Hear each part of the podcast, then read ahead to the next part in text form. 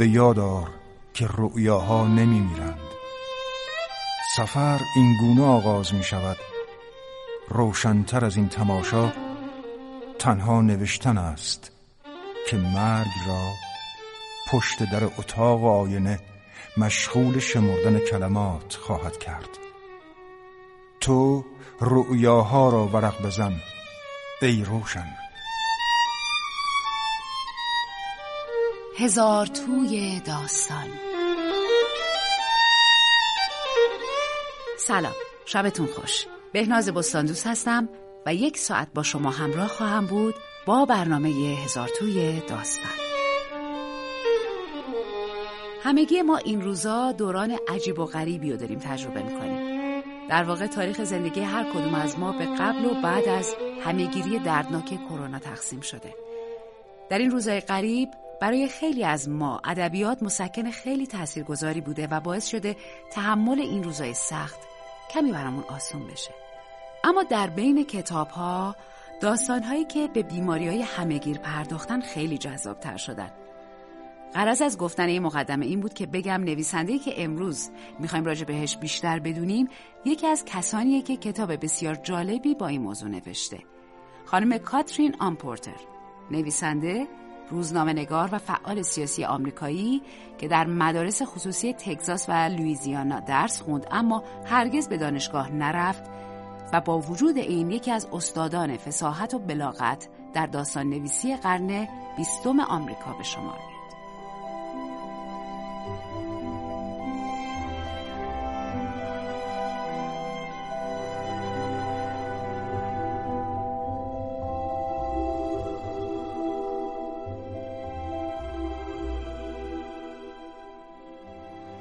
سال 1918 آنفولانزای اسپانیایی دنیا رو زیر و زبر می‌کنه.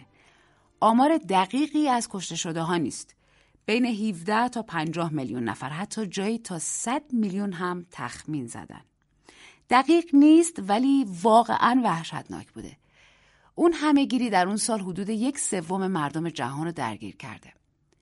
کاترین آمپورتر در داستان اسب رنگ پریده سوار رنگ پریده به شرح ویرانگری آنفولانزای اسپانیایی می‌پردازه. در اون کتابم مردم در حال رعایت فاصله اجتماعی و سراسر جهان در تعطیلی به سر می‌بره. و اما نکته جالبتر این که خود کاترین به شدت با این بیماری درگیر شده بوده و تا پای مرگ رفته و برگشته. به همین علت این رمان خیلی زنده تدایی کننده تجربه اون روزای مردم جهانه. و البته خیلی به روزگاری که ما الان در حال سپری کردنش هستیم شبیه. چند خاطره جالب در همین ارتباط از کاترین در گفتگوهاش به جا مونده که ضمن آشنا شدن با زندگیش و آثارش براتون خواهم گفت. اما قبلش باز یادآوری کنم که از همین الان تا ساعت ده می‌تونین با ما از طریق سامانه پیامکی سی هزار ده هفتاد و پنج در ارتباط باشین. پیام های شما باعث دلگرمی ماست. در ضمن از طریق سایت رادیو نمایش و رفتن به صفحه هزار توی داستان هم هر ساعتی می‌تونید در بخش تعامل با برنامه برای ما پیام بفرستید.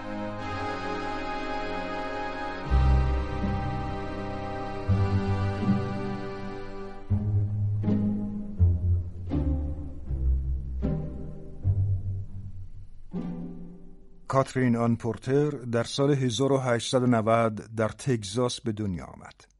دو ساله بود که مادرش دو ماه پس از آخرین زایمانش درگذشت. پدرش چهار فرزند خود را نزد مادرش برد تا با هم زندگی کنند. رابطه کاترین با مادر بزرگش بسیار نزدیک و عاطفی بود. بنابراین مرگ او در یازده سالگی کاترین بسیار او را متأثر و غمگین کرد. این علاقه به حدی بود که بعدها نام خودش را از کالی راسل پورتر به کاترین آن پورتر یعنی نام مادر بزرگش تغییر داد. کاترین از نوجوانی روحیه اسیانگری داشت. شانزده ساله بود که عاشق جان هنری کونت پسر یک دامدار ثروتمند شد و آنها علیرغم مخالفت خانواده ها با هم ازدواج کردند. اما این ازدواج به کاترین خیلی صدمه زد. او بارها از جانب جان مورد ضرب و شتم قرار گرفت تا اینکه سه سال بعد از ازدواجش او را ترک کرد و در سال 1915 به طور رسمی از جان جدا شد. او که علاقه زیادی به کارهای هنری، موسیقی، آواز، بازیگری و همچنین نوشتن داشت، مجبور شد تگزاس را ترک کند. زیرا به گفته خودش نمی‌خواستم به من به چشم آدم عجیب الخلقه نگاه کنند. چون آن روزها مردم در تگزاس به زنی که به کار نویسندگی می پرداخت به چشم آدمی عجیب و غریب و غیرعادی نگاه می کردند. در همین سال به بیماری برونشیت مبتلا شد اما از آنجایی که ابتدا فکر می کردند دچار بیماری سل شده مدتی او را در آسایشگاه مسلولان بستری کردند. البته این اشتباه در نهایت به نفع او تمام شد چون در مدتی که در آسایشگاه مسلولان بستری بود با چند روزنامه نگار آشنا شد و همین باعث شد او به صورت جدی به روزنامه نگاری روی بیاورد.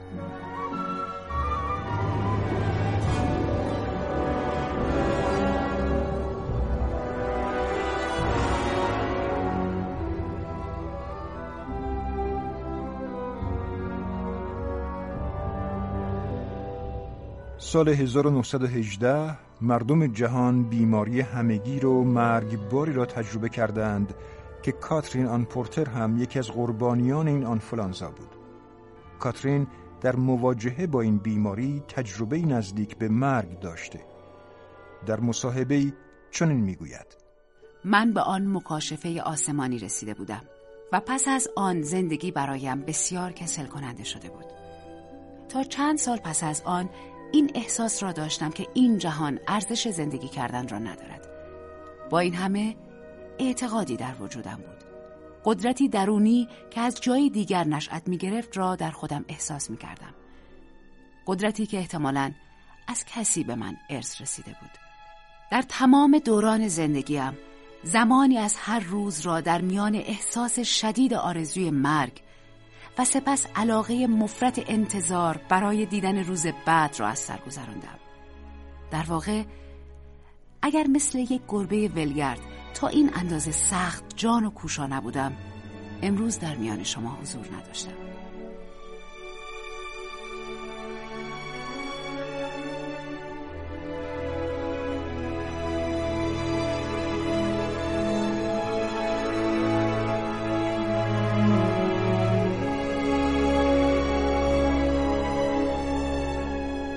وقتی ماها بعد از بیمارستان مرخص شد ضعیف و کاملا تاس بود. وقتی موهای او بالاخره رشد کرد سفید بود و تا آخر عمر همان رنگ باقی ماند. او در مصاحبه با پاریس ریویو در 1963 می‌گوید من به طرزی غریب دگرگون شده بودم. مدت زیادی طول کشید تا دوباره بیرون بروم و زندگیم در جهان بیرون آغاز شود. من به معنای واقعی کلمه به بیگانه تبدیل شده بودم. کاترین در سال 1930 به مکزیک رفت تا به تدریس هنر بپردازد و با ناشر یکی از مجلات آنجا همکاری کند. در همان سال در کنار روزنامه نگاری به داستان نویسی هم روی آورد. در این سالها بین مکزیک و نیویورک در رفت و آمد بود و نخستین مجموعه داستانهایش به نام یهودای شکوفا را به چاپ رساند. این کتاب موفقیت ادبی بزرگی در بین نویسندگان آمریکایی برای او به بار آورد. این موفقیت باعث شد بورسی به او تعلق بگیرد و با همین بورس بود که توانست به اروپا سفر کند و تا سال 1937 در شهرهای برلین و پاریس در سفر باشد و تجربه کسب کند. در سال 1939 شاهکارش اسب رنگ پریده سوارکار رنگ پریده را که در دوران بیماری شروع کرده بود و به دوران همهگیری آنفولانزای اسپانیایی برمیگشت بعد از 20 سال به چاپ رساند. در سال 1936 نوشتن رمان کشتی ابلهان را آغاز کرد و سرانجام در سال 1962 به چاپ رساند. انتشار این رمان گذشته از شهرت و افتخار برای او ثروت و استقلال مالی به دنبال داشت. در سال 1944 مجموع داستان سوم او با عنوان برج کج و داستانهای دیگر به چاپ رسید و در سال 1965 با چاپ و انتشار مجموعه کامل داستانهای کوتاه به دریافت جایزه معتبر پولیتزر نائل شد. گذشته از آن این کتاب مدال طلای داستان که مؤسسه ملی هنر و ادب آمریکا اهدا می کند و نیز جایزه کتاب ملی را نصیب نویسنده خود کرد. پورتر به پاس تلاشهایش در زمینه ادبیات در سال 1966 به عضویت آکادمی هنر و ادب آمریکا درآمد. حالا با هم داستان تناب کاترین آن پورتر را میشنویم.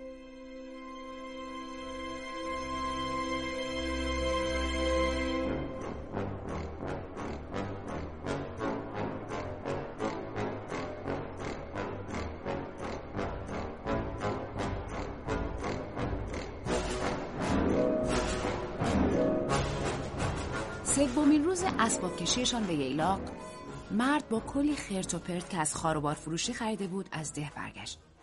یک تناب 24 یاردی هم خریده بود. زن در حالی که دستانش را با روپوش سبزش پاک می‌کرد آمد پیشوازش. موهایش پریشان بود و دماغش از آفتاب سوخته بود. مرد گفت هیچی نشده شبیه زنهای ییلاق نشین شده. گرمکن توسی مرد به تنش چسبیده بود و کفشهایش خاکی خودی بود. زن هم درآمد که شک نکند خودش شبیه شخصیت های مسخره نمایش هاست. مرد قهوه خریده بود.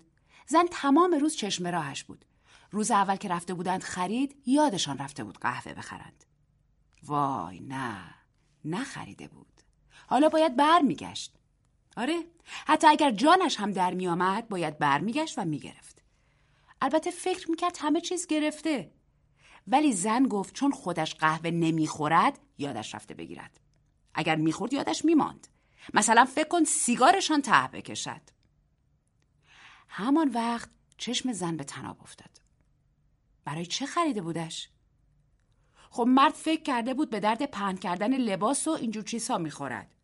زن پرسید مگر می‌خواهند رخشورخانه باز کنند؟ مگر آن همه تناب را چشمانش ندیده بود؟ راستی راستی متوجهش نشده بود. به نظر زن که بد جور به چشم می‌زد. مرد فکر می‌کرد تناب به درد خیلی از کارها می‌خورد. زن می‌خواست بداند مثلا چی. مرد چند ثانیه فکر کرد ولی چیزی به ذهنش نرسید. خب اگر صبر می‌کردن خودشان می‌دیدند. مگر نه؟ در ییلاق همه چیز به کار میآمد. زن گفت خب آره ولی فکر می‌کرد آن لحظه که هر یک پنی هم برایشان پولی بود خریدن آن همه تناب مسخره بود همین حرف زن فقط همین بود. زن نفهمیده بود. اولش نفهمیده بود مرد برای چه فکر کرده تناب لازم دارن خب به درک. اصلا مرد دلش خواسته بود تناب بخرد. همین. به نظر زن تنها دلیلش همین بود. ولی درک نمی‌کرد چرا مرد همان اول نگفته بود دلش خواسته تناب بخرد. صد البته که به دردشان می‌خورد. بیست و چهار یار تناب کم نبود. صد تا کار می‌توانستند با آن بکنند ولی آن لحظه به فکر زن نمی‌رسید چه کار. بالاخره به یک کاری میآمد دیگر. معلوم بود. به قول مرد در ییلاق همه چیز به کارشان میآمد. ولی زن به خاطر قهوه دمق بود و وای تخم مرغهایش را ببین. همهشان سقط شده بودند. چی رویشان گذاشته بود؟ یعنی نمی‌دانست نباید چیزی روی تخم مرغ بگذارد وگرنه ترک می‌خورد؟ مرد می‌خواست بداند کی تخم مرغها را شکسته. حرف مفت بود. او تخم مرغها را با بقیه خرت و پرتا گذاشته بود توی سبد. حتما مردک خاربار فروش آنها را بد گذاشته بود. باید می‌دانست چیز سنگین روی تخم مرغ نمی‌گذارند. به نظر زن همه چیز زیر سر تناب بود. تناب از همه چیز سنگین تر بود. وقتی مرد از راه رسیده بود دیده بود که تناب روی بقیه جنس هاست. مرد دوست داشت همه عالم را شاهد بگیرد که آنطوری نبوده. او تناب را گرفته بود یک دستش و سبد را گرفته بود دست دیگرش. ولی خب فایده جر و بحث کردن چه بود؟ با این همه صبحانه از تخم مرغ خبری نبود. عوضش می توانستند شب خاگینه بخورند. چون یخ نداشتن نمی توانستند گوشت بخرند. مرد می‌خواست بداند چرا زن نمی‌تواند تخم مرغها را در ظرف بشکند و بگذارد یک جای خنک. جای خنک؟ اگر مرد جای خنک پیدا می کرد باید سلام زن را به آن می رسند. مرد به این نتیجه رسید که باید کار دیگری بکنند. آنها باید گوشت را هم همراه تخم مرغ می پختند و فردایش گرم می کردند. زن دیوانه شد وقتی می توانستند گوشت تازه بخورند چرا باید گوشت شب مانده می خوردند؟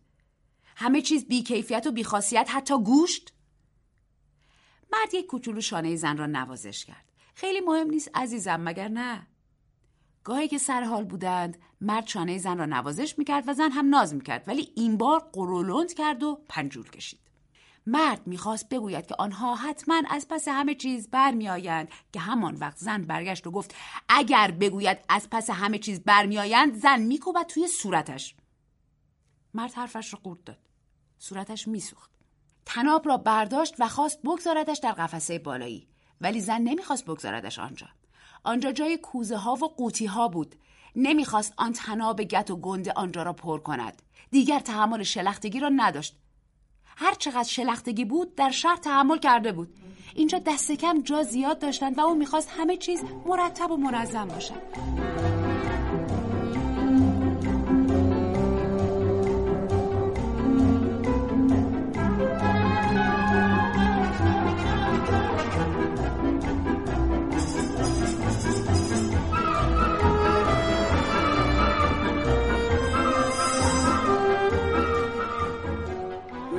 می‌خواست بداند آن میخ و چکش ها آن بالا چه می‌کردند. زن که می‌دانست او می‌خواهد پنجره های طبقه بالا را درست کند چرا میخ و چکش را گذاشته بود آنجا؟ زن فقط همه چیز را کند می‌کرد و از سر عادت دیوان جای همه چیز را عوض می‌کرد و قایمشان می‌کرد. زن مطمئن بود که از مرد معذرت خواسته بود. اگر به هر دلیل احتمال می‌داد او می‌خواهد پنجره ها را تعمیر کند به میخ و چکش دست نمی‌زد و میگذاشت همانجا کف اتاق خواب بماند تا در تاریکی پایشان را بگذارن رویش. و اگر الان آن همه خرت و پت را جمع نکند پرتشان می‌کند توی چاه. خیلی خوب خیلی خوب. نمی‌توانست بگذاردشان داخل گنجه معلوم است که نه. زمینشور و جارو خاکنداز آنجا بود. حالا چرا بیرون آشپزخانه یه جایی برایشان پیدا نمی‌کرد؟ ناسلامتی آن خراب شده هفت اتاق داشت و یک آشپزخانه. مرد می‌خواست بداند خب که چه؟ و اینکه زن می‌دانست خودش را علاف کرده؟ و تازه او را چی فرض کرده؟ یک بچه سه ساله که هر را از بر تشخیص نمی‌دهد؟ کل مشکل زن آن بود که زیر دست می‌خواست. مرد از ته دل آرزو می‌کرد کاش یک دوجین بچه داشتند که سر زن با آنها گرم می‌شد. اینطوری او هم یک نفس راحت می‌کشید. اینجا دیگر زن قاطی کرد این مرد بود که یادش رفته بود قهوه بخرد و به جایش یک تناب بیفایده خریده بود و تازه وقتی به چیزهایی که لازم داشتن تا آن ویرانه را خانه کنند فکر می‌کرد گریهش می‌گرفت همین زن به قدری بیچاره و ناامید به نظر می رسید که مرد نمی توانست باور کند فقط به خاطر یک تکه تناب آنقدر ناراحت است. اصلا دردش چه بود؟ می‌شد مرد کمی خفه خون می گرفت و می‌رفت بیرون و پنج دقیقه همونجا میماند. بله معلوم بود که می‌شد. اگر زن می‌خواست می‌توانست تا قیامت بیرون بماند. اصلا از خدایش بود که برود و دیگر پشت سرش را هم نگاه نکند. زن سر در نمی آورد پس برای چه مانده بود؟ وقتش بود. این طرف یک زن تنها بود دور از ایستگاه قطار با یک خانه نیمه خالی و جیبی که شپش در آن سقاب میانداخت و یک عالم کار ظاهرا بخت مرد گفته بود زن تعجب می‌کرد چرا مردک مثل همیشه در شهر نمانده تا او همه چیز را راست و ریز کند حقه همیشگیش بود مرد فکر کرد دیگر دارد زیاده روی می کند و به قول معروف پایش را از گیلیمش درازتر کرده بود. مثلا تابستان گذشته خبر مرگش برای چه در شهر مانده بود؟ تا مثل خر کار کند و برای او پول بفرستد. بله، برای همین بود. خانم خانم ها خودش خوب می‌دانست جور دیگری زندگیشان نمیچرخید. آن روزها هم حرفی نداشت و تازه آن تنها باری بود که مرد دست تنهایش گذاشته بود. هم. آن حرفها به درد امه مرد می‌خورد. زن می‌دانست مرد برای چه در شهر مانده بود. خوب هم می‌دانست. حالا که چه؟ می‌خواست حرفهای کهنه را زنده کند؟ زن خودش می‌دانست چه می‌خواست. مرد حال و حوصله توضیح دادن نداشت. مسخره بود. ولی مرد گیر افتاده بود و کاری از دستش بر نمی آمد. اصلا فکر نمی‌کرد زن آنقدر مسئله را جدی بگیرد. آره زن می‌دانست مردها چه جانورهایی هستند. اگر یک دقیقه از آنها قافل می شدی کسی فورا خرشان می‌کرد و مرد هم نمی‌توانست دل آن کس را بشکند. خب حالا چرا زن آنقدر قر می‌زد؟ یادش رفته بود که به مرد گفته بود آن دو هفته ای که در ییلاق تنها بود بیشتر از همه آن چهار سال به او خوش گذشته بود و تازه آن وقتی که این حرف را زده بود چند سال از عروسیشان میگذشت. خیلی خوب ساکت.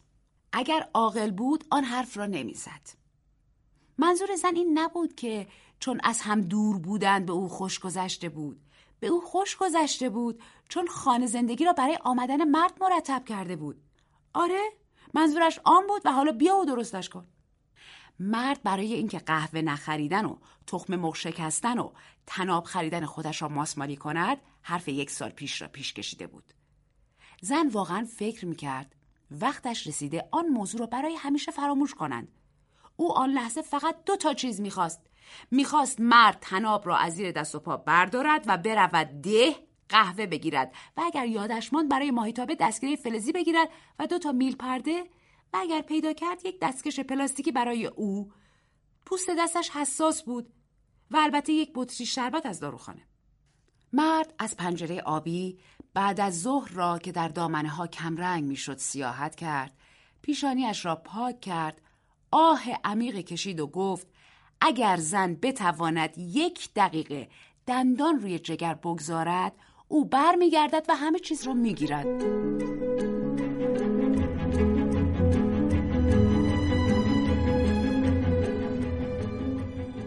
همان لحظه که فهمیدن قهوه نگرفته گفته بود برمیگردد. مگر نه؟ آره. خب باشد پس راه بیفت. زن می‌خواست پنجره ها را بشوید. ییلاق خیلی قشنگ بود. زن شک داشت وقت کنند از آنجا حز ببرند. مرد خواست راه بیفتد ولی قبلش نتوانست نگوید. اگر زن آنقدر ناامید و مالی خولیایی نبود می‌فهمید که آن سختی ها فقط چند روز طول می‌کشد. یعنی او هیچ خاطره خوشی از تابستانهای قبل نداشت؟ آنها روزهای خوشی با هم نداشتند؟ زن وقت نداشت در مورد آن چیزها حرف بزند و حالا لطف می‌کرد آن تناب را از زیر دست و پای او جمع کند؟ مرد تناب را که از روی میز افتاده بود برداشت. زیر بغلش زد و راه افتاد.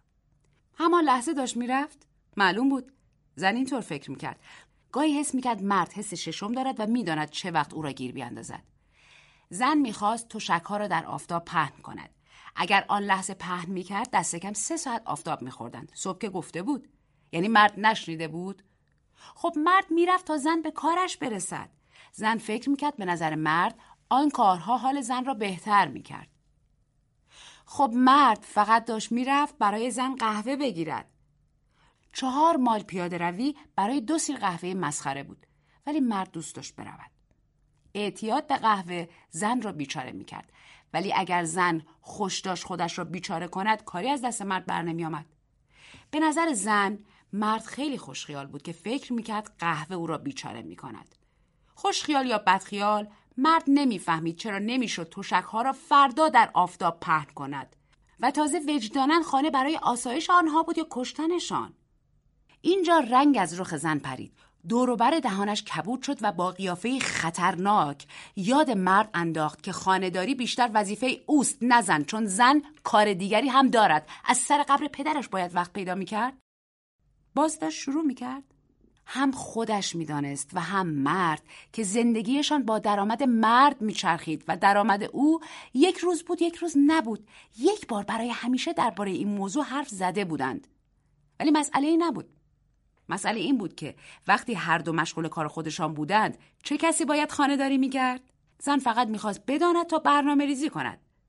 به نظر مرد همه چیز ردیف بود. او می‌دانست باید کمک کند. مگر همه تابستانها کمک نکرده بود؟ واقعا نکرده بود؟ کرده بود. که کجا چی؟ چه شوخی بامزه ای آنقدر بامزه بود که صورت زن کم کم سرخ شد و زد زیر خنده. آنقدر خندید که ناچار شد بنشیند و بالاخره جریان اشک از چشمانش راه افتاد و راه گرفت تا گوشه های دهانش. مرد دوید سمت زن. او را کشید بالا و خواست آب بریزد روی سرش. آبگردان به دیوار آویزان بود. مرد برش داشت و در حالی که با یک دست تلمبه می‌زد با دست دیگر زن را چسبیده بود که تقلا می‌کرد. مرد به زدن را رها کرد و در عوض زن را تکان داد. زن خودش را از دست مرد خلاص کرد و سرش جیغ کشید که آن تناب لعنتی را بردارد و گورش را گم کند. بعد خودش دوید و فرار کرد و مرد صدای تقتق سندل های پاشنه بلند زن را روی پله شنید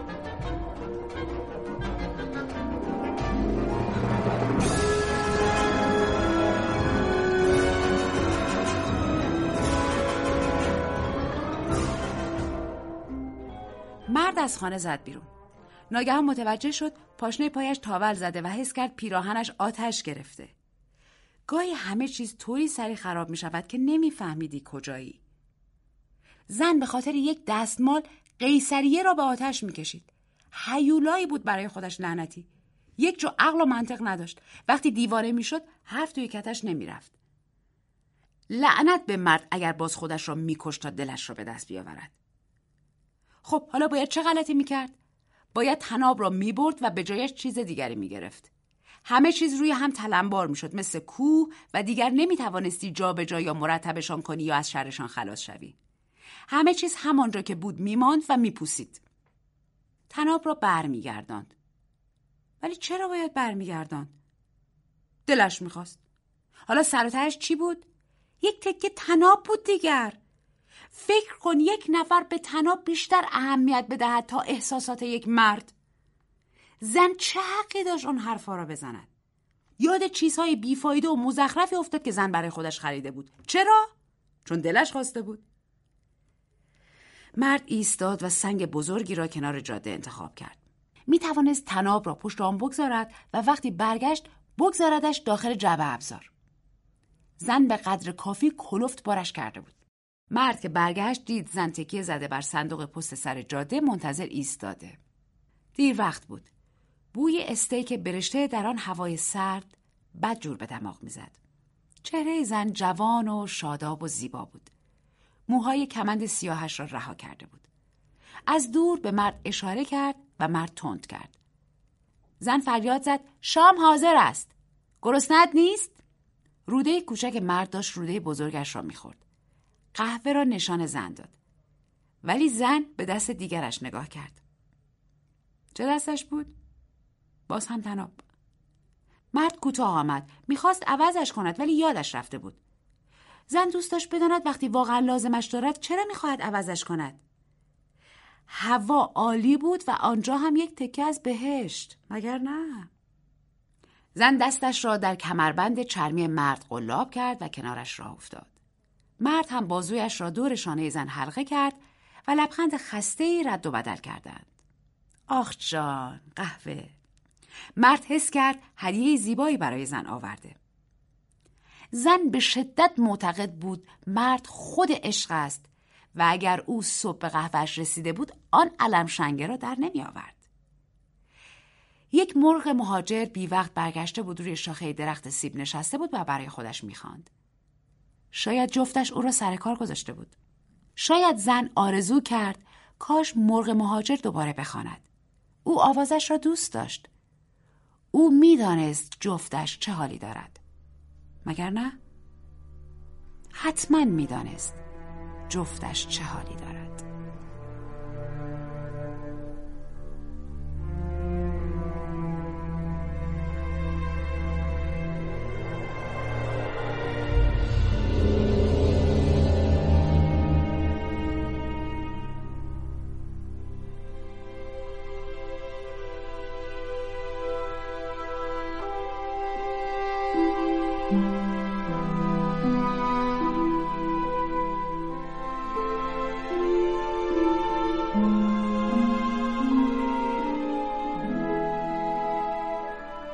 بخش کارشناسی در خدمت خانم فرزانه زحلی نویسنده پژوهشگر و استاد دانشگاه هستیم. خیلی ممنون که دعوت ما رو پذیرفتین. سلام. سلام می‌کنم به شما و شنوندگان عزیزتون. در داستان تناب ما یک بعد از ظهر رو با زن و شوهری سپری می‌کنیم که چند روزی هست به خانه ییلاقی اومدن. و مشغول سر و سامون دادن خونه هستند و در طول داستان ما به ظرایفی از رابطه بین زن و مرد با رویکردی روانکاوانه پی می‌بریم. سوالات هم از همینجا شروع می‌کنم که آیا در نامگذاری عام روی شخصیت های داستان یعنی فقط زن و مرد تعمد خاصی بوده؟ یعنی آیا نویسنده قصد داشته بگه این زن و مرد نماینده همه زن و مردها در جامعه هستند بله به نظر می‌رسه که همینطوره. نامگذاری رو اگر ما به جهت فنی بخشی از شخصیت پردازی به حساب بیاریم دو تا کارکرد اساسی برای ما داره نامگذاری و نام دادن به شخصیت ها یکی اینکه اونها رو برای ما ملموس می‌کنه. یه اسمی دارن که می‌تونیم اونها رو با اون نام صدا بکنیم. این ملموس شدنشونه. توی بخش دیگرش که مهمترین ویژگی در واقع نامگذاری توی داستان ها هست فردیت میدیم هویت فردی میدیم به کاراکترمون. یعنی یک کاراکتر با یک نام ویژه. بله. توی این داستان در واقع این فردیت گرفته شده. ولی ملموس هستند ملموس بودن رو نویسنده از طریق ذکر جزئیات فراوان برای ما ایجاد کرده. اما فردیت رو هویت فردی رو گرچه سلب کرده از این طریق اومدی به جا شکار کرده؟ با بیان ویژگی های عامتر، شمولتر و اجتماعی تر برای ما یک هویت جمعی، یک هویت شمول و یک هویت اجتماعی خلق کرده بله. که زن مرد و هویت زنانه و هویت مردانه رو به میون میاره. درست. شیوه روایت این داستان هم خیلی توجه منو جلب کرد حمزه علی. راوی دانای کله دانای کلی که علاوه بر اینکه شاهد و راوی ماجراست شاهد ذهن هر دو شخصیت داستانم هست و از هر احساسی که در ذهن شخصیت ها میگذره مطلع و همه رو برای ما بازگو می‌کنه. وقتی هم می‌خواد نقل قولی رو از شخصیتی بیاره باز از زبان خودش برای ما روایت می‌کنه. بله. خیلی توجه منو گرفت. گفتم که نمیگه مثلا فلانی گفت اینجوری. بله. تعریف می‌کنه که اینجوری گفت اونجوری شد. می‌تونم خواهش کنم به طور کلی در مورد راوی این داستان برامون توضیح بدین. البته ببینید راوی توی این داستان راوی دانای کل بله. راوی دانای کل خب خود شما بهتر از بنده می‌دونید. همینطور شنوندگان محترمتون که دست و بالش بازه. می‌تونه درون دل همه شخصیت ها بره ذهنیت همه شخصیت ها رو نگاه بکنه. می‌تونه از بیرون بهشون نگاه بکنه و در واقع مانند یک مدیری هست که از بالا همه چیز رو زیر نظر داره. خب توی بعضی از داستان ها به شکل کلاسیک وقتی که ما راوی دانای کل داریم دوچار یک ویژگی میشیم و اون ویژگی چیه؟ طولانی شدنه نقطه قوت خانم پورتر این هستش که با وجودی که دانای کل رو به کار گرفتن ولی دچار این اتناب و درازگویی نشدند بله. یعنی هر لحظه که اراده کردند راوی دانای کل صحبت کرده بعد این راوی به جای زن و یا به جای مرد بدون اون که از کلماتی مانند اینکه این می‌گوید آن می‌گوید بله. اینجوری می‌شود آنجوری می‌شود استفاده بکنه در درون ذهن افراد میره و بعد خود فرد میشه. یعنی در واقع دانای کلیه که در لحظاتی تبدیل به دانای اول میشه شخص اول میشه بعد تبدیل به اون یکی مرد که بازم اونم نقش شخصیت اول رو خواهد داشت تبدیل به اون میشه. بدون قضاوت هم بدون قضاوت. و بعد چه کار می‌کنه؟ رفت و برگشتی کار می‌کنه. این رفت و برگشتی براش امکانی رو فراهم می‌کنه؟ این امکان فراهم میشه که دچار اتناب نمیشه درازگویی نداره و بعد زمان رو هم فشرده می‌کنه. هر چقدر که زمان فشرده بشه انرژی داستان ما فشرده تر و بیشتر میشه و مخاطب دلش می‌خواد ببینه که داستان ما به کجا کشیده میشه. از چیزایی که بایستی بگم اینه که دانای کل ما اینجا یه دانای کلی همونجور که شما فرمودین هیچ قضاوتی نمی‌کنه. یک راوی هستش که بیطرفه. هم از جانب زن صحبت می‌کنه هم از جانب مرد صحبت می‌کنه توانمندیش اینه که می‌تونه لحن خودش رو به راحتی عوض کنه بله. توی این داستان از شیوه جمله بندی پرسشی خیلی استفاده شده. بله. یعنی خیلی از اطلاعات از طریق پرسش ارائه شده. آیا اون این کار رو نمی‌کنه؟ آیا اون دلش می‌خواد این کار رو بکنه؟ آیا اون میاد جلو؟ و در واقع پیش بردن داستان رو از طریق ادبیاتی که بر مبنای جمله پرسشی استواره به پیش می‌بره که این در نوع خودش بی‌نظیره و حتی می‌تونم بگم کم نظیره و خیلی خوب کار می‌کنه. یه ویژگی دیگری هم که داره اینه که توی همین راوی دانای کل که انتخاب کرده به نظر من هوشمندانه است. ایشون یک بانوی نویسنده است. بله. خودشون از نظر تمایلاتشون هم خب یک تمایلات زنگرایانه و فمینیستی دارند بله. خب اگر می‌خواست که دانای کل نباشه و راوی شخصیت زنش باشه ممکن بود سمت و سو بگیره. اصلا کلا عوض می‌شد شاید. بله کلا به قول شما عوض می‌شد. در نتیجه به خاطر همین دانای کل گرفته که از اون حالت و لحن زنانه دور بشه و یک لحن انسانی خردمندانه و منطقی تر به داستانش بده. شاید من بد نباشه اینجا قیاس بکنم. این لحن بیان رو که توی این راوی گفته شده با روایت های منظومی که خانم پروین اعتصامی دارند. توی شعرهایشون هم اگر نگاه بکنید خیلی خانم اعتصامی رو نقد کردن که چرا شما بیان زنانه ندارین احساسات و عواطف باریک و لطیف زنانه رو به کار نمی‌برین. ولی وقتی که ما میایم به شعر خانم اعتصامی نگاه می‌کنیم می‌بینیم به شدت ژرف انسان دوستانه و حتی مبارزه جویانه برای زندگی بهتره. بله. همین ویژگی هایی که توی کار خانم پورتر پورتر داریم ما مشاهده می‌کنیم. در واقع به طور غیر مستقیم این دوتا بزرگوار دارن به ما میگن برای آن که شما از حقوق زنان دفاع کنید جهان زنانه رو نشون بدین. سختی هایی که به زنها روا داشته میشه نشون بدین. نیازی نیست که با لحن لطیف باشه یا از احساسات آبکی استفاده کنید. به شدت می‌تونید که با یک راوی معقول با یک شرایط منطقی در واقع ویژگی ها و شرایطی که بر این آدم ها و به ویژه بر زنان حاکمه اون رو نشون بدین و از این طریق در واقع مخاطبتون رو هم جلب و جذب کنید و هم آگاهی بهش بدید در رابطه با موقعیتی که برای زنان فراهم شده.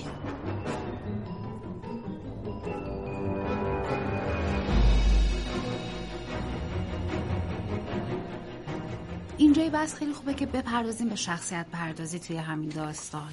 حالا من یه جزئی تر اشاره می‌کنم. شخصیت زن جو وسواس به نظم لجباز عصبی خسته است. این قهوهش باید آماده باشه نیست قور می‌زنه. عوضش مرد بیخیال خون سرد بی توجه که بعض وقتا فکر کنیم داره لجش رو در میاره.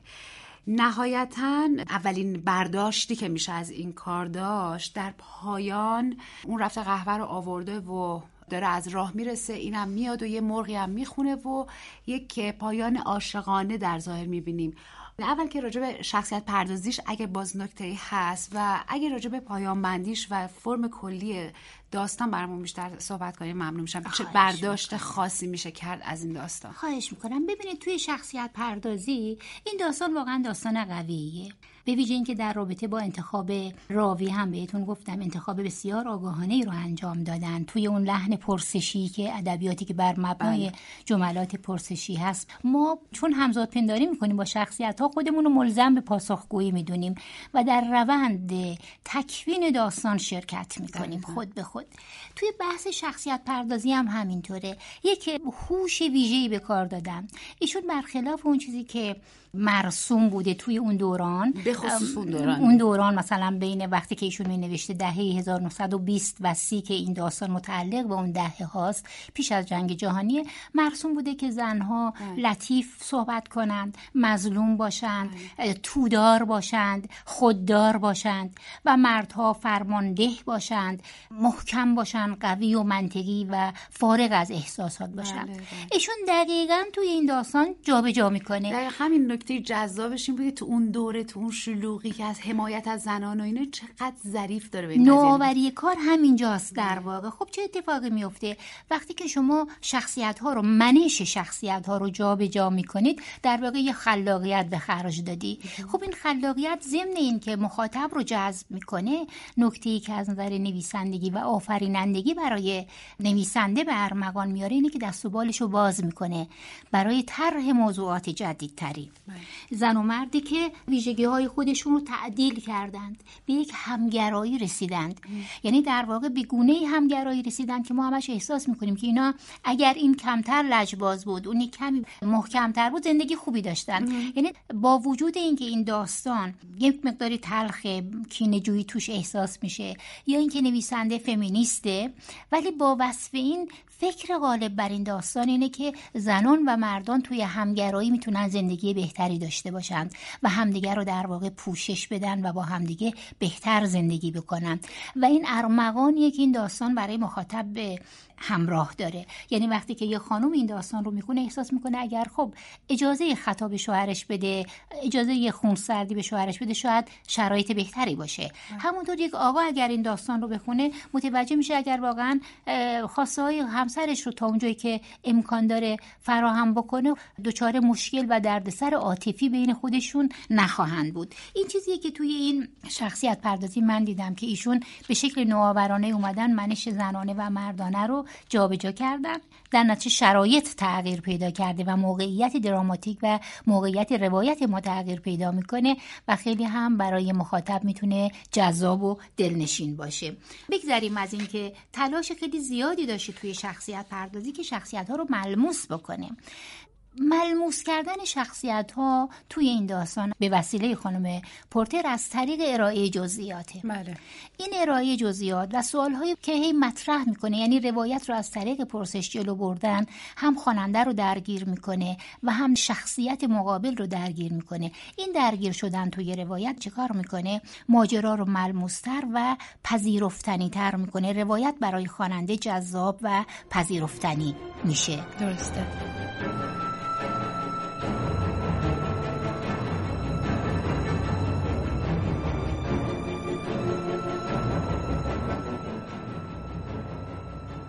آیا به کار بردن تناب در این داستان کاربردی سمبولیک داشته؟ مثلا تناب برای محکم کردن عامل ایجاد ارتباط نگه داشتن رابطه. که البته همش از طرف مرد می‌بینی که این تنابه رو می‌خواد داشته باشه. بله.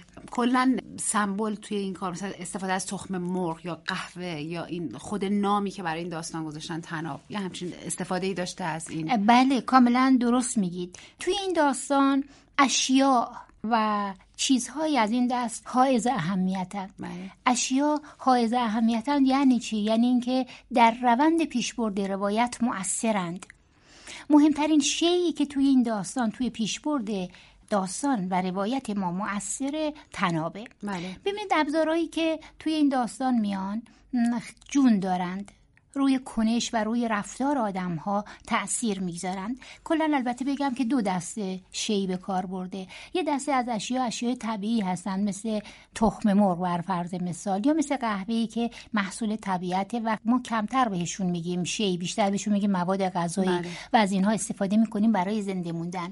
دسته دوم ابزاری هستند که بشر ساخته و بهش نیازمند بوده و ازش کار بیشتر می‌گیره. دست مرده درسته؟ که اونا بیشتر دست آها، مرده.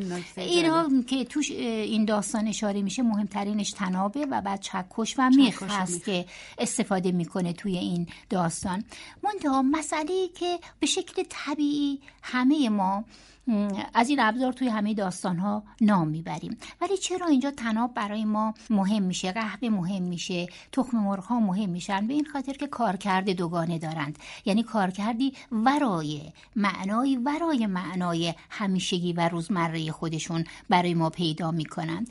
تخم مرغی که قرار حاوی تولد باشه جوجه جدیدی به دنیا بیاد حاوی زندگی باشه شکسته.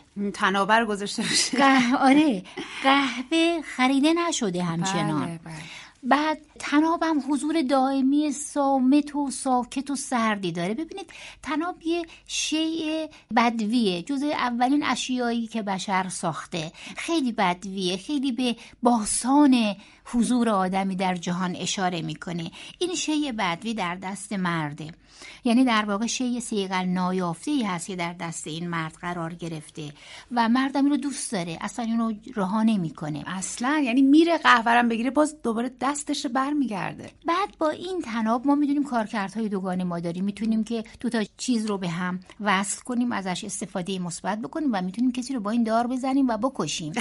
همین کارکرد دوگانه معنای سمبولیک بهش میده بله. معنای در واقع نمادینی بهش میده که حالا ما توی این قسمت این کارکرد دوگانه که این معنای سمبولیک رو برای ما فراهم می‌کنه مخاطب رو در یک حالت تعلیق نگه میداره در تعلیق نگه داشتن چه کار کردی برای نویسنده داره؟ این کار کرد رو داره که مخاطب دلش می‌خواد با داستان همراه بشه ببینه این مشکل کی حل میشه. بله. چه جوری از این تناب استفاده میشه؟ اون میخا کجاست؟ همچنان که مثلا میخ و چکش برای درست کردن در به کار میره اما برای بستن یک در و زندان ساختن هم مورد کار استفاده قرار می‌گیره.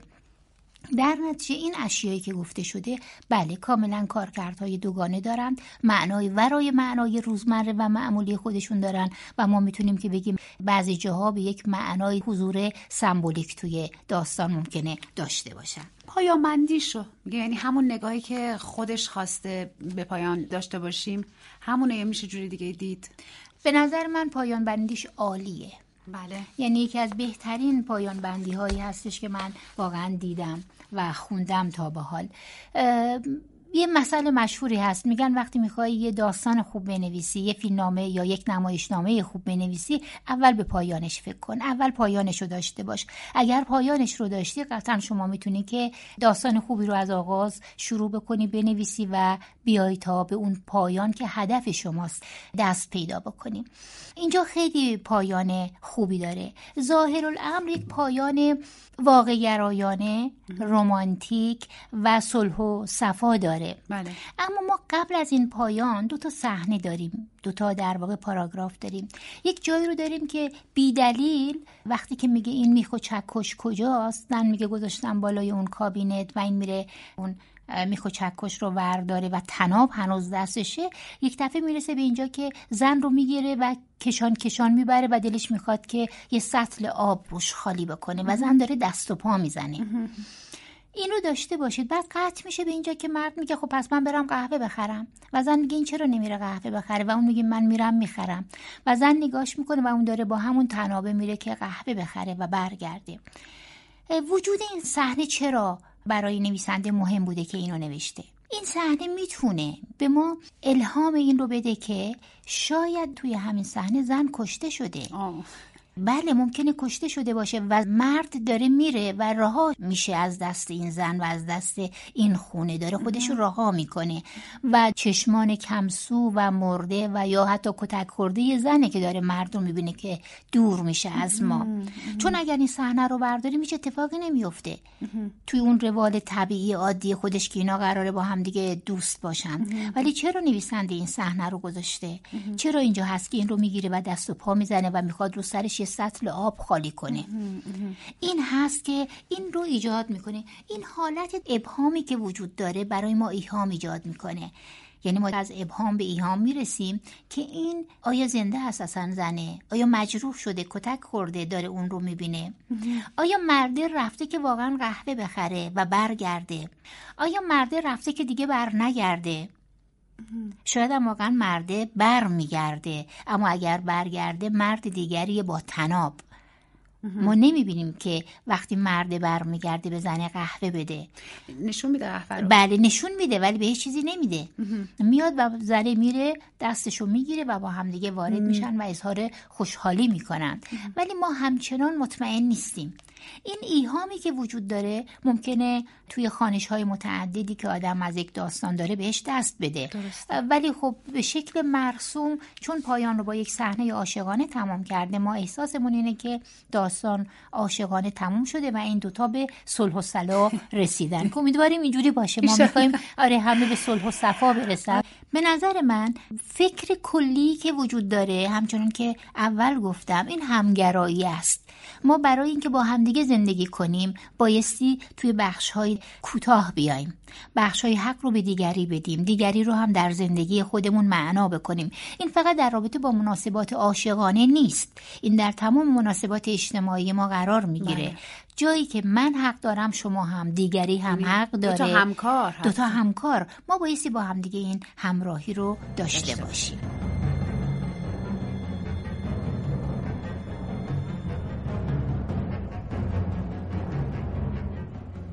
که خیلی بر من جذاب بود که بخوام اینجوری به داستان نگاه کنم چون اصلا بهش فکر نکرده بودم. ولی یه سوالی برای من پیش آورد. این راوی این راوی ما که از همه چیز خبر داره اگر اینجوری خانم پورتر خواسته بود بنویسه آیا نباید ما رو یکم بیشتر راهنمایی می‌کرد؟ نه داستانش به شدت موجزه نه نه. اگر قرار بود اینجوری ببینیم که ممکنه زن کشته شده باشه. خب میگم یه صحنه گذاشته. سطل آب رو می‌خواد رو سرش خالی کنه. آها. زن رو می‌گیره میکشونه با یه دست. یه دستش به تنها به یه دستش به زن. زن رو میکشونه. و بعد زن دست و پا می‌زنه و دلش می‌خواد که یه سطل آبی رو روی سرش خالی بکنه.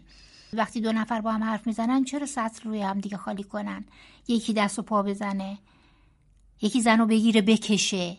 خب این یه درگیری فیزیکی رو برای ما به ارمغان میاره ولی روش خیلی مانور نمیده. چون خودش هم دلش می‌خواد این ایهام وجود داشته باشه. درسته. در واقع یک تکنیک نویسندگی براش که این ایهام وجود داشته باشه تا شاید خود مخاطب کشف بکنه این رو. جاذبش به اینه که بشه از توش نکته هایی در آورد که دقیقاً. هی بتونه عمق بده به داستان. خیلی ممنونم. نکته دیگه ای چیزی هستش خواهش؟ می‌کنم. من دلم می‌خواد که روی بحث خونه صحبت بکنم. بله. خونه توی فرهنگ های گوناگون محل اصلی زندگی زنه. خونه و زن با همدیگه معانست دارند و همخانی دارند. ما هر جا که زنی هست خانه ای می‌بینیم. هر جا هم که خانه ای هست دنبال یه زن میگردیم توی اون خونه. اینجا یک خونه دور افتاده است. خیلی بدویه. به یک روستایی اومدن که حتی فروشگاه هم خیلی ازشون دوره. بعد زن اشاره می‌کنه خونه بزرگیه نه تا اتاق داره. زن در واقع در یک جایی خیلی بازیه دلبازه. زن اینجا کار نمی‌کنه. خرج خونه رو مرد داره میده و اون درآمد هم درآمد همیشگی نیست. یه روز هست یه روز نیستی هست. ولی با این کنار اومدن یعنی با کار و درآمد کنار اومدن بله. خونه بزرگی اما این خونه با وجود اینکه درآمد کمه و با وجود اینکه متروکه این زن و مرد می‌خوان این خونه رو بسازند. و ساختن این خونه به عنوان تجسمی از زندگی مشترک این دوتا نیاز به همکاری و همراهی داره. یک تنه نمیشه خونه رو ساخت. برای همین این اگر میخو چکش داره اون باید قهوه مثلا بخوره. اون اگر مثلا غذا میپزه این یکی باید چی می‌دونم در رو درست بکنه. به هر حال ساختن این خونه به همکاری نیاز داره و این خونه به شکل غیر مستقیم استعاره شده از زندگی مشترک این زن و مرد. که اگر می‌خواهیم زندگی درست درمونی داشته باشیم تنها راهش اینه که با همکاری و همدلی اون رو بسازیم. خیلی به نظر حرف من اخلاقی میاد ولی واقعا داستان حاوی این پند اخلاقی هست. هست. ازتون تشکر می‌کنم خیلی ممنون که می‌کنم. دعوت ما رو پذیرفتین انشالله در برنامه های بعدی هم در خدمتتون باشیم. سپاسگزارم خیلی ممنونم که از بنده دعوت کردین امیدوارم. که برنامهاتون مثل همیشه برنامه های خوبی باشه خیلی متشکرم خدا. نگهدار.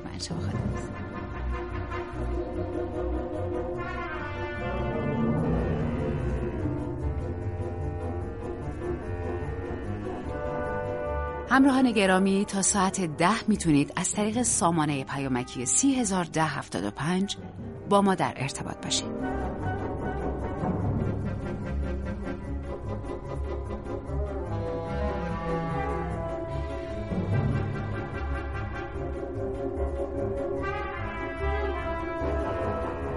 زندگی طولانی و زمان دراز نویسندگی کاترین آنپورتر چند دوره را در بر گرفت. آثار او به واسطه نصر روان، دقت فوق‌العاده، استحکام روایت و همچنین خلق شخصیت‌های زنده از اعتبار زیادی برخوردار است. سبک پورتر به سهولت سبک ویلیام فاکنر یا ارنست همینگوی قابل تشخیص نیست. طیف آن وسیع است. سبک او گاه ساده، گاه پیچیده، خواه تنظامیز، خواه هجوالود است.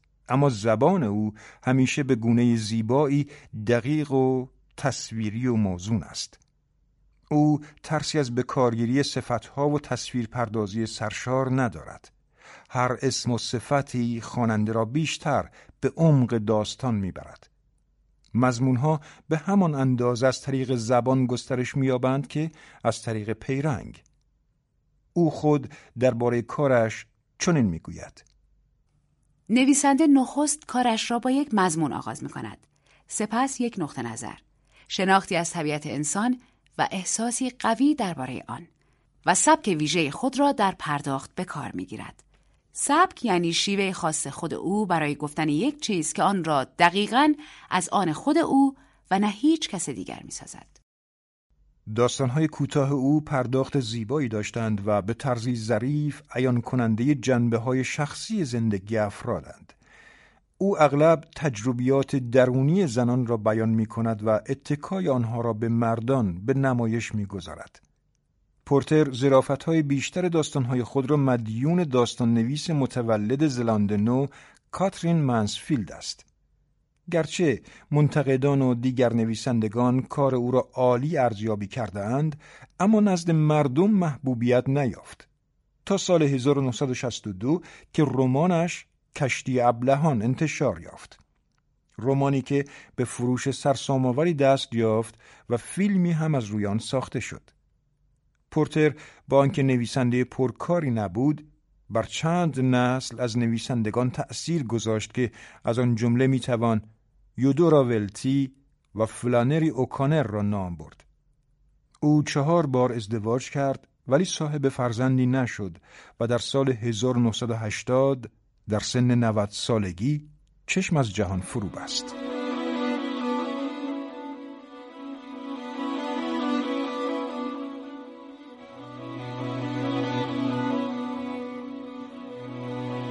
قبل از اینکه این قسمت از برنامه هزار توی داستان رو به پایان برسونیم دو نکته جالب دیگه راجع به خانم کاترین آمپورتر هست که براتون میگم. یکی اینکه ویلیام سیدنی پورتر یعنی همون آقای اوهنری که چند قسمت پیش به زندگیش پرداختیم پسر عموی پدر کاترین آمپورتر بوده. ولی در مصاحبه که ازش خوندم زمانی که راجع به رابطه فامیلیش با اوهنری ازش پرسیدن هیچ اشاره‌ای به تأثیری که از اون گرفته باشه نکرده بود جای دیگه هم به مطلبی برخوردم که گزارش محرمانه فاش شده بود از آکادمی نوبل. با این مضمون که در سال 1967 از میون هفتاد نویسنده نامزد دریافت جایزه نوبل ادبیات فقط پنج زن بودن که یکی از اونها خانم کاترین آمپورتر بوده.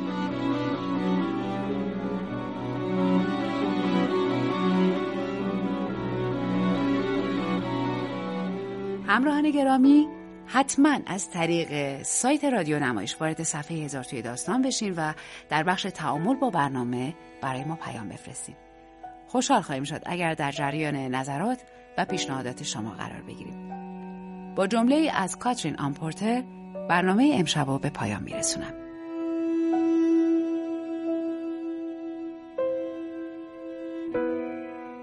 همه تلاش من این بوده است که انگیزه های انسان احساسات انسان را کشف و درک کنم و چکیده ای از روابط و تجارب انسانی که ذهنم جذب کرده است به دست آورم. من هرگز دو نفری ندیدم که مانند هم باشند.